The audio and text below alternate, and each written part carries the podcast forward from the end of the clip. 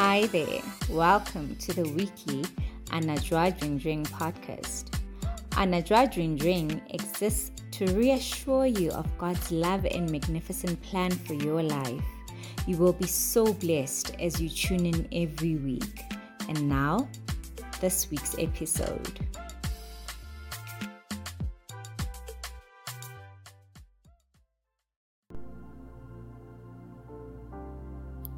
Hello, family. How are we doing? I trust that by the grace of God, we are doing well and that our week was great. I had a peaceful week, quite uneventful. We're trusting God that the weeks ahead will be much more productive. Welcome to a new month. It's a month of May. Gradually, we are getting close to the middle of the year. Um, I hope 2021 is going well I mean, with life, we don't always get it as we want, but we can take consolation in the fact that Jesus is Lord and our Jesus is alive. We don't serve a dead God. Hallelujah. We serve a living God.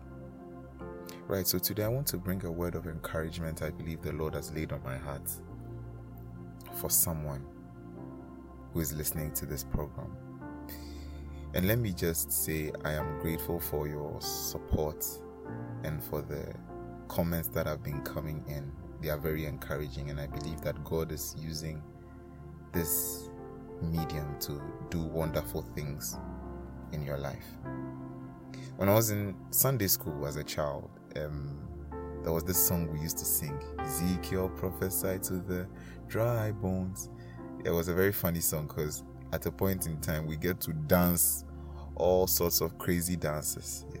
But that's a very popular scripture, story in scripture about the prophet Ezekiel being led to a valley of dry bones.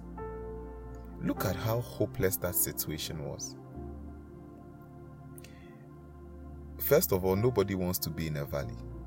Okay, because valleys represent low places. We all want to be on the mountaintop. And secondly, dry bones are dry bones. There is no hope for dry bones. I mean, if, if if you go and meet a skeleton, it doesn't occur to you to pray for the skeleton to revive back to life. Maybe somebody who has fainted, yes, you pray for the person to come back to life. But for a skeleton, and here's the case where he was in a valley full of many, many dry bones, many, many dry bones. So I want you to picture this situation to be a very hopeless situation. You don't even find this kind of dire situation in the morgue. You don't at least the corpses are arranged in some manner, but here they were bones and they were just heaped up together in a valley, forgotten about, hopeless situation. And yet, God puts a question to Ezekiel and says that Ezekiel, is there hope for this utterly hopeless situation? I believe that in this story, God is telling us that, see, as long as He is involved, no situation is utterly hopeless situation is utterly hopeless. There may be something you are going through, there may be something you are battling with. And there are so many examples that I will not even want to give any. But there may be something you are battling with, and you have either given up or you are close to giving up.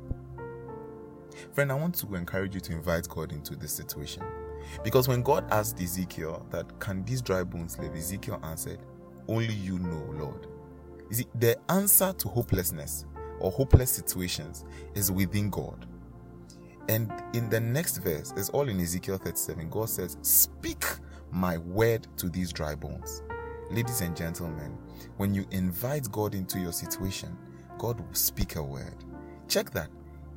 His word, his word has the answers and the vitality for hopeless situations.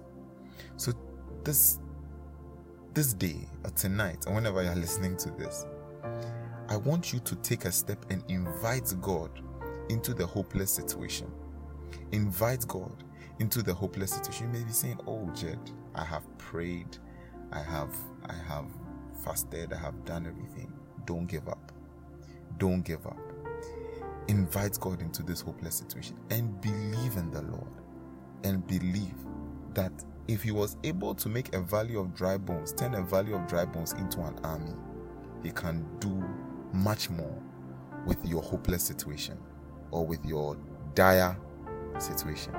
Be encouraged today and don't give up on God.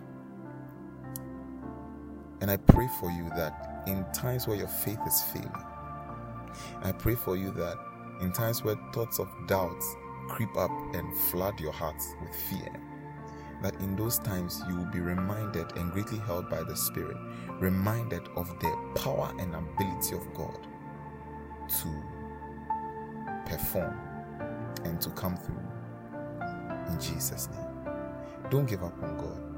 There is hope for you, and it will not end this way as long as you continue to hold on to God. Can these bones live again? Yes, they can, as long as God is involved. Remain blessed and have a fruitful week.